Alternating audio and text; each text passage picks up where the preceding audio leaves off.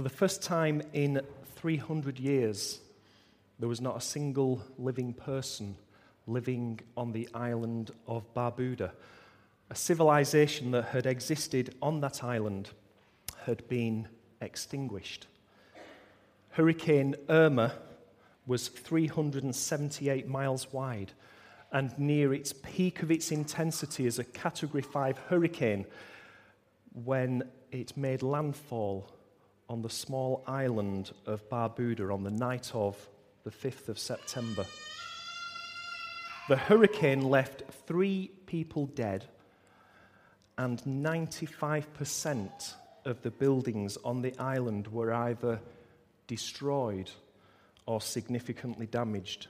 More than half of the country's residents were left homeless. The damage is complete, said Barbuda's ambassador to the US. It's the most ferocious, cruel, and merciless storm in the island's history.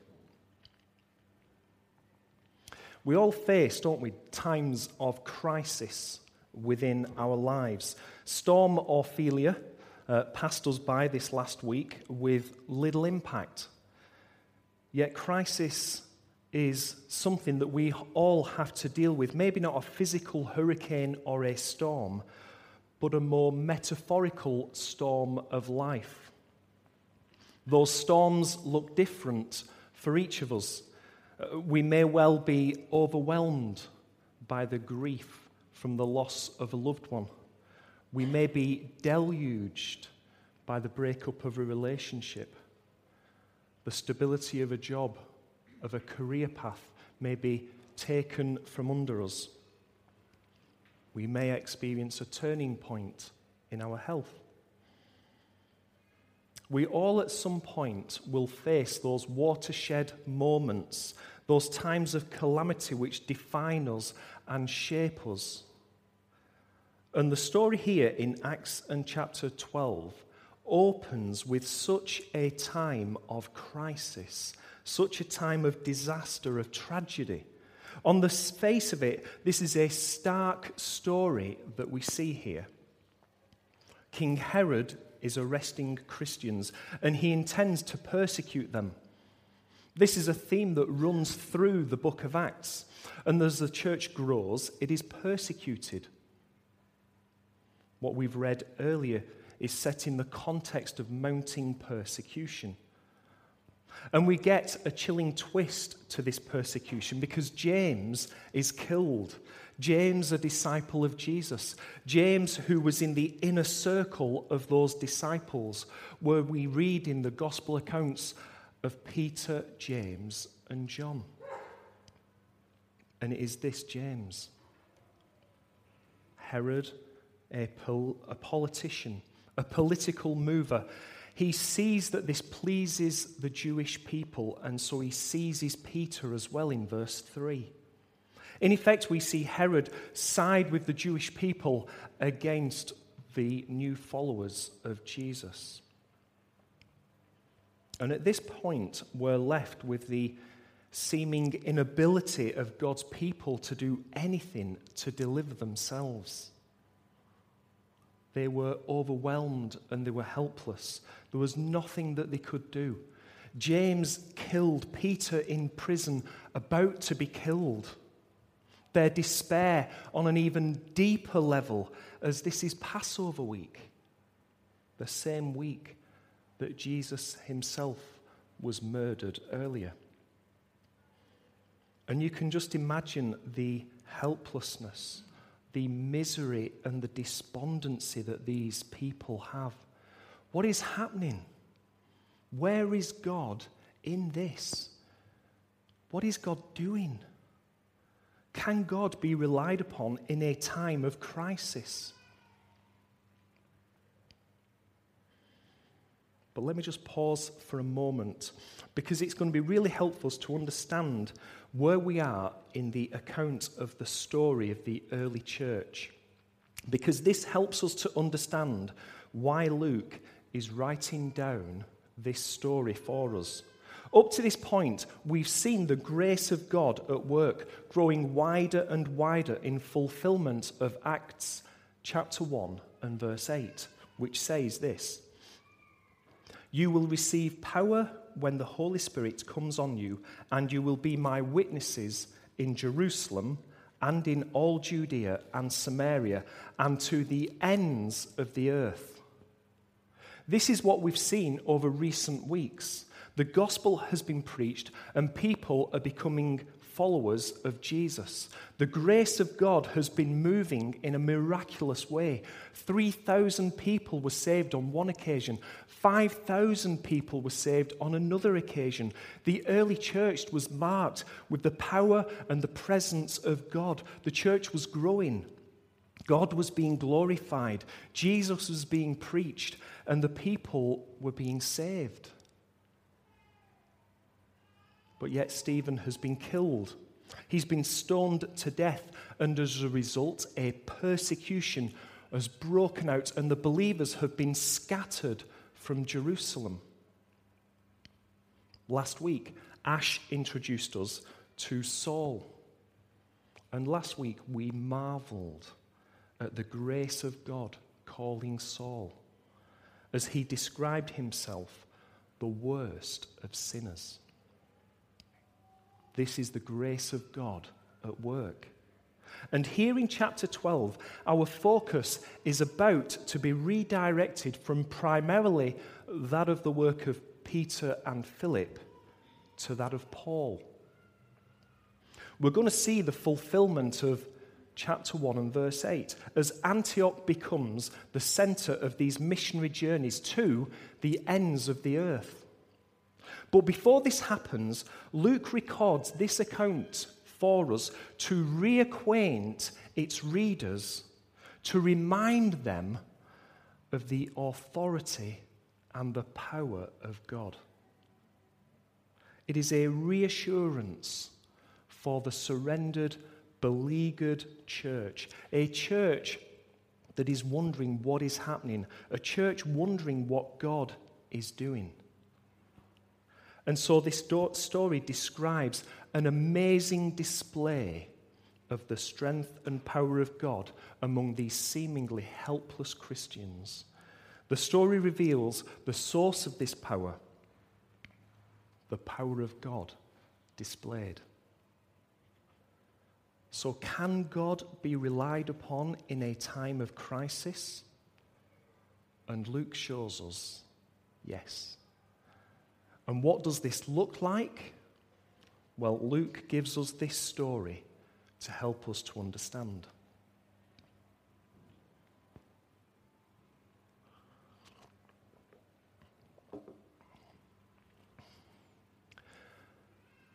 What is it that stops us sleeping? What is it that stops us going to sleep at night when we're laying in bed? Did I lock the front door? I'm an expert at this. I'm really good at getting up and checking that front door, even though I know that it's locked. I walk down the stairs and pull on that handle, and guess what? What about if you're really busy and you've got a busy time the following day and you know you've got to get up early and you've got a pressured time and you go to bed and you look at the clock and you say, I've got eight hours to get to sleep? I really need to get to sleep. And you can't sleep. And then seven and a half hours later, you think, I really, really need to get to sleep. Please, I really need to get to sleep. And then six hours later, you're like, ah. There is a whole industry, isn't there, which is built up around sleep and our need for it. So, in preparation, as I looked at this story that was read to us earlier, sleep was the thing which just jumped out of the pages to me. Peter is about to be tried in a kangaroo court, and he's going to be executed the following morning. One of his best and closest friends is killed. He's in a dirty, smelly Roman prison cell. He's chained up, and there are guards who are on round the clock duty. And what is he doing? He's not praying for deliverance. He's not writing his last will and testament. He's not screaming and crying. He's not beside himself. He's not begging for mercy, is he? The night before he is to die, Peter is fast asleep. Verse 6. Is this the same Peter who is described in the Gospels? Is this the same Peter who was once in a boat and he sees Jesus and he spontaneously, impulsively jumps out of the boat and walks on water to see him?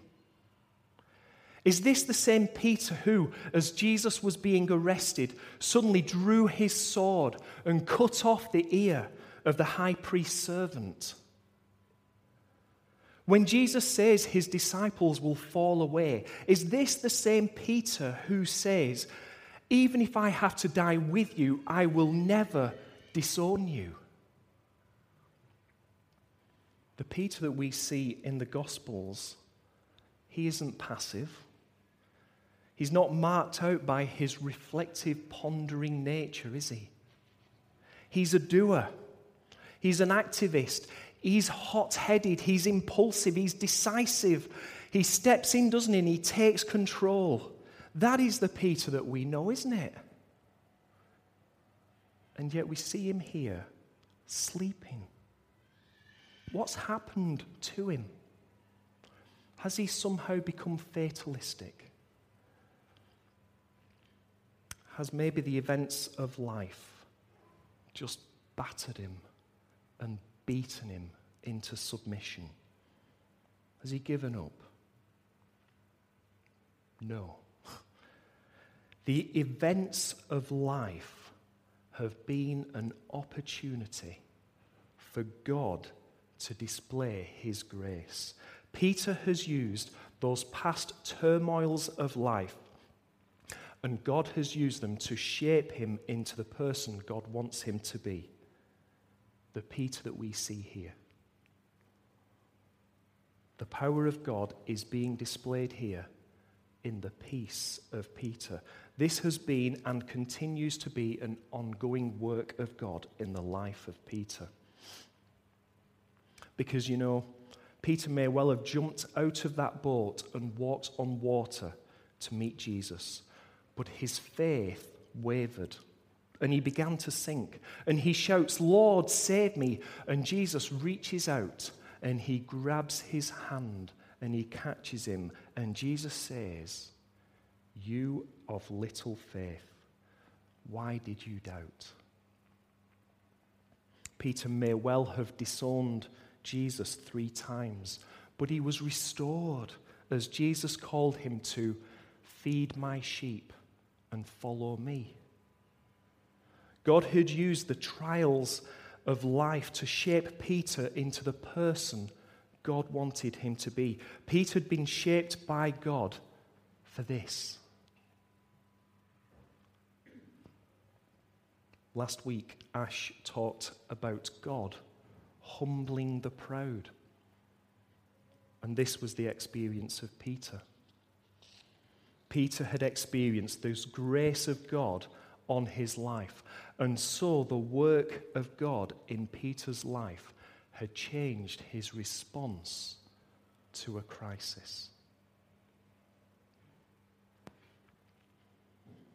How do we respond to times of trouble?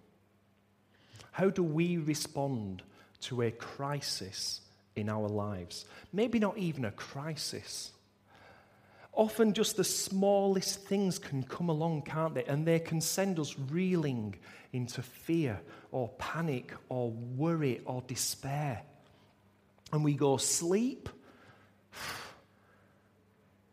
We have a problem at work, and someone misunderstands us or misjudges us, and we can't stop thinking about it.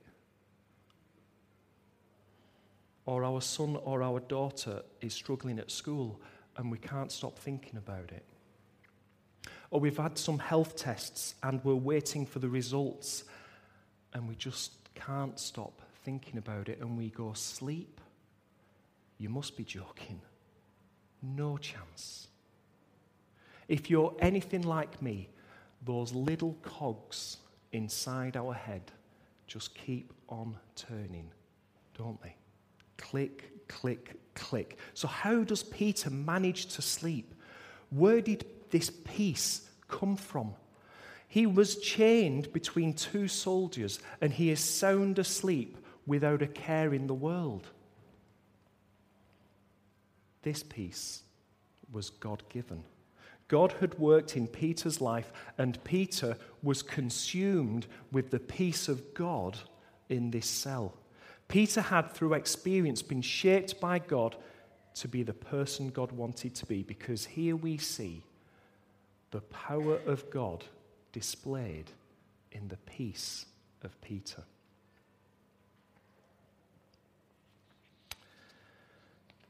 Let me just refresh ourselves on the story that we've seen so far as it unfolds. Let me start reading again from verse 7. Suddenly, an angel of the Lord appeared, and a light shone in the cell. He struck Peter on the side and woke him up. Quick, get up, he said. And the chains fell off Peter's wrists. Then the angel said to him, Put on your clothes and sandals. And Peter did so. Wrap your cloak round you and follow me, the angel told him. Peter followed him out of the prison, but he had no idea that what the angel was doing was really happening.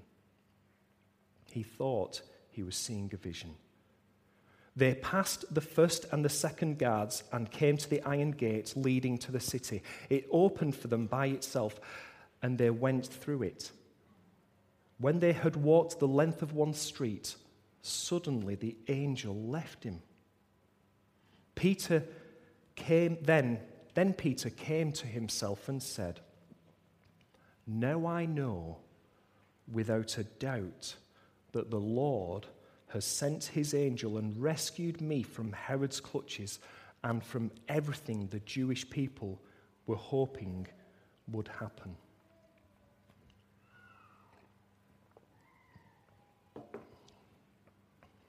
Here we see God at work.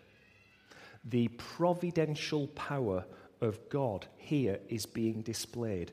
The detail in this story is overwhelming for us. Peter is being heavily guarded by Roman soldiers. There were soldiers chained to him, there were soldiers guarding his cell. Then an angel of the Lord suddenly appeared, and Peter's chains fell off. He walked past the guards, the iron gate leading to the city, it opens automatically. And we get a sense that Peter was somehow passive. We get a feeling that he almost floated out of this prison cell. It was almost like a dream to him. Do you get that picture from those words? And I don't know about you, but we can, when we read stories like this from the Bible, feel somehow cynical. There is such detail in this story, yet it sounds just totally mind bogglingly unbelievable. And you think, did this really happen? Is this true? But you see, I think we struggle to grasp and we struggle to understand the providential power of God, especially in this day and age. Because we're nervous to talk about the supernatural, because we're scared, we're fearful of ridicule. Or maybe we're scared to think about it because we just plain can't get our heads around it. And I get that. But you see, this is our problem. The Bible is full, literally full, of the power of God being displayed beyond our comprehension and beyond our reason. Jesus said, I tell you the truth. You shall see heaven open and the angels ascending and descending on the Son of Man. Jesus is our link between heaven and earth, the supernatural and the natural we're helpfully reminded by the Apostle Paul that our citizenship is in heaven and we eagerly await a Savior from there, the Lord Jesus Christ. There is a movement and a communication between heaven and earth on our behalf. There is a powerful, supernatural, spiritual reality to God. And through this crisis, Peter was able to grasp it. Do we grasp it? You see, this event was a learning experience for Peter. Because Peter says, verse 11, Now I know, now I know without a doubt that the Lord sent his angel and rescued me from Herod's clutches and from everything that the Jewish people were anticipating. Peter now realized that if there was a conflict between Herod and the Jews and what God wanted, then there would only be one resolution, there would only be one winner. Those ragtag, beleaguered Christians had the power of God on their side. The power of God. But this sounds simplistic, doesn't it?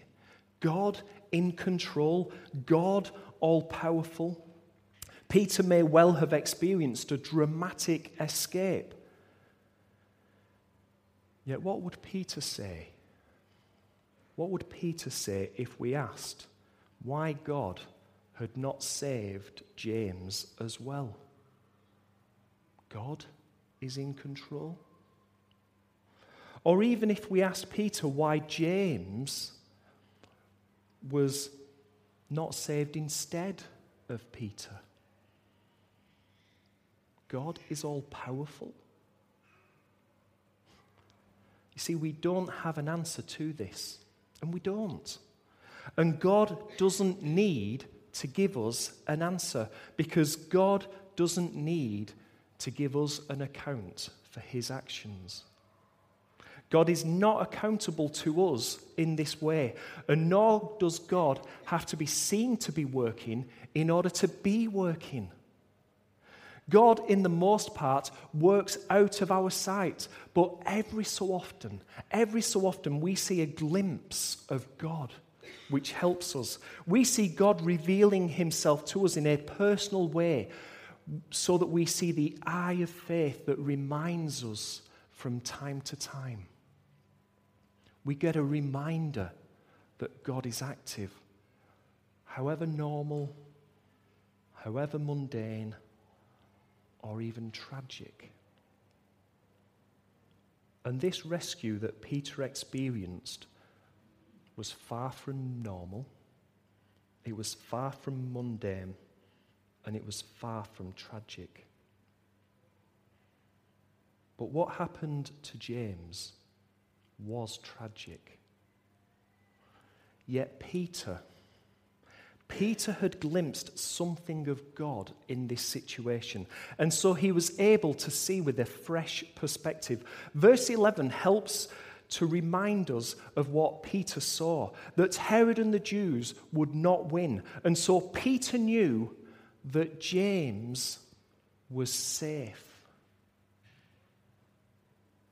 a different kind of safe, but James was safe nonetheless.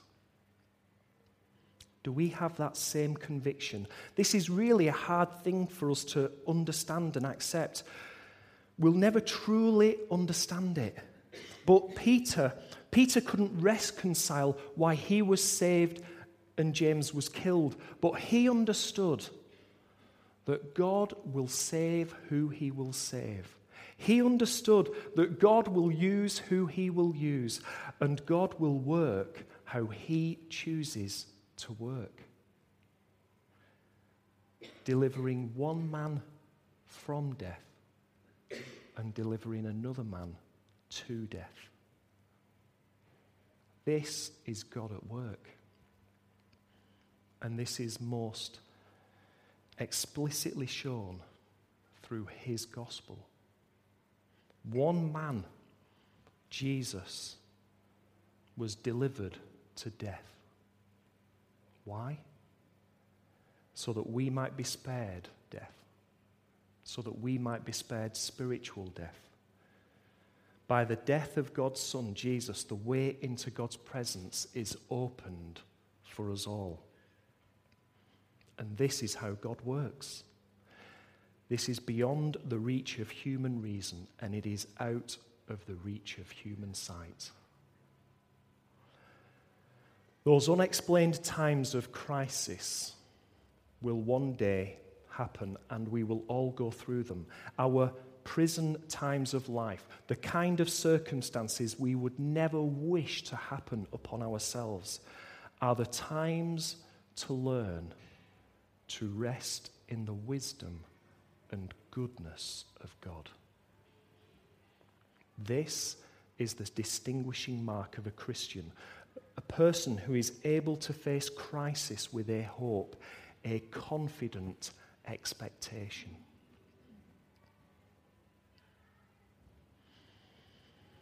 So far, we've seen the power of God displayed in the peace given to Peter. We've also maybe understood a little more of the power of God displayed in his providence. And now, finally, just for a few moments, we will see the power of God displayed through prayer. We have two opposing communities portrayed for us here. On the one hand, Herod yielding political power, military force, judicial authority. And on the other hand, we have these believers. And what do they have? Prayer.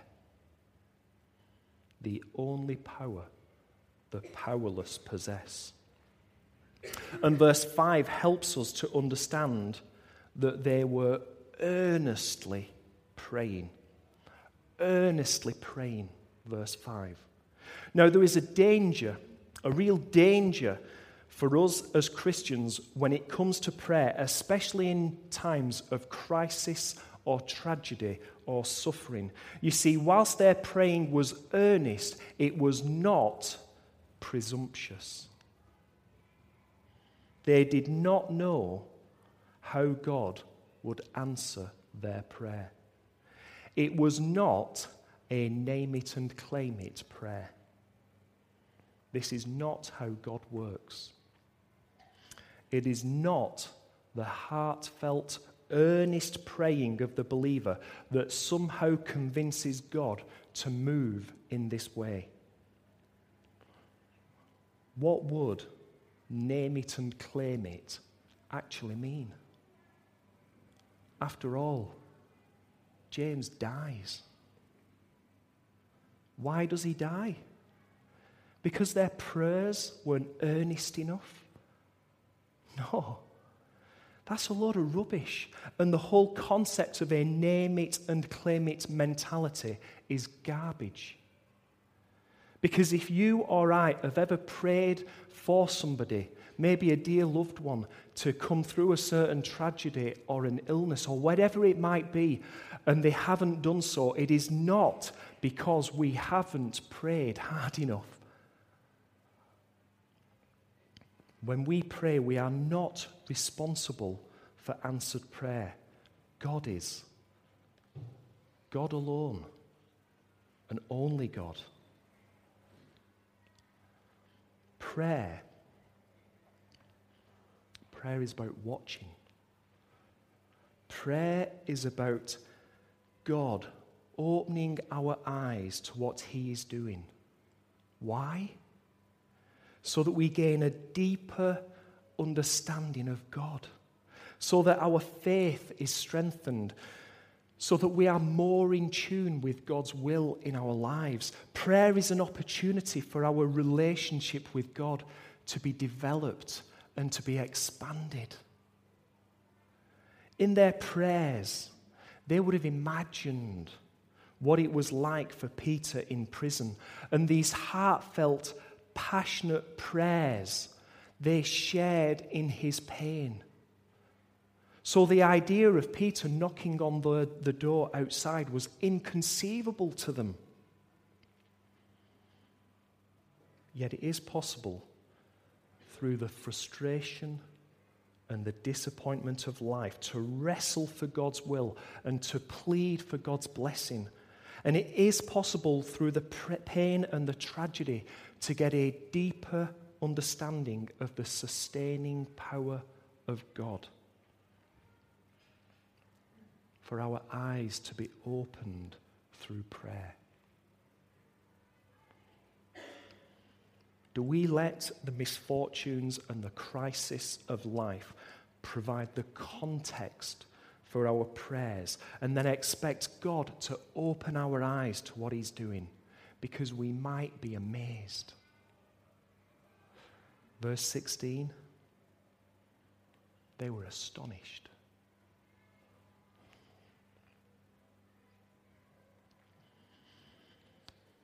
So, where does this leave us? John Piper, a relatively well known Bible teacher, he says these really helpful words. I should feel a deep satisfaction in the works of God's providence, in that they reveal more of God to me and shape me for His good into the kind of person who treasures this God more fully.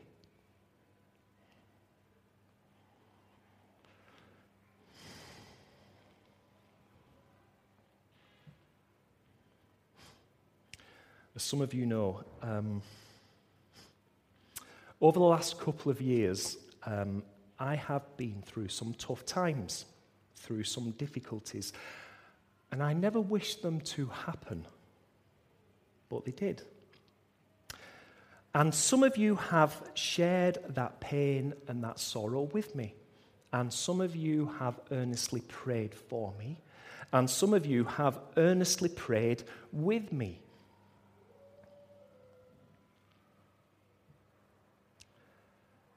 And I have learned more about God and I have learned more about myself in the last two years than I did in the previous 20 years. The faithfulness of God, the love of God, the care of God, the grace of God. We can't run away from those prison times of life. We can't become immune to those difficulties of life. And I say this within all sincerity when I say, I don't want to. I don't want to.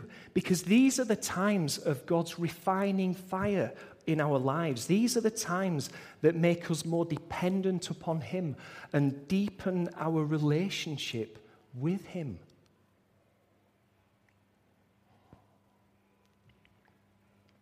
It's a bit um, surreal is all of this. A bit weird. Because there were times over this last couple of years when I thought that I would never, ever, ever stand up here again and speak like this.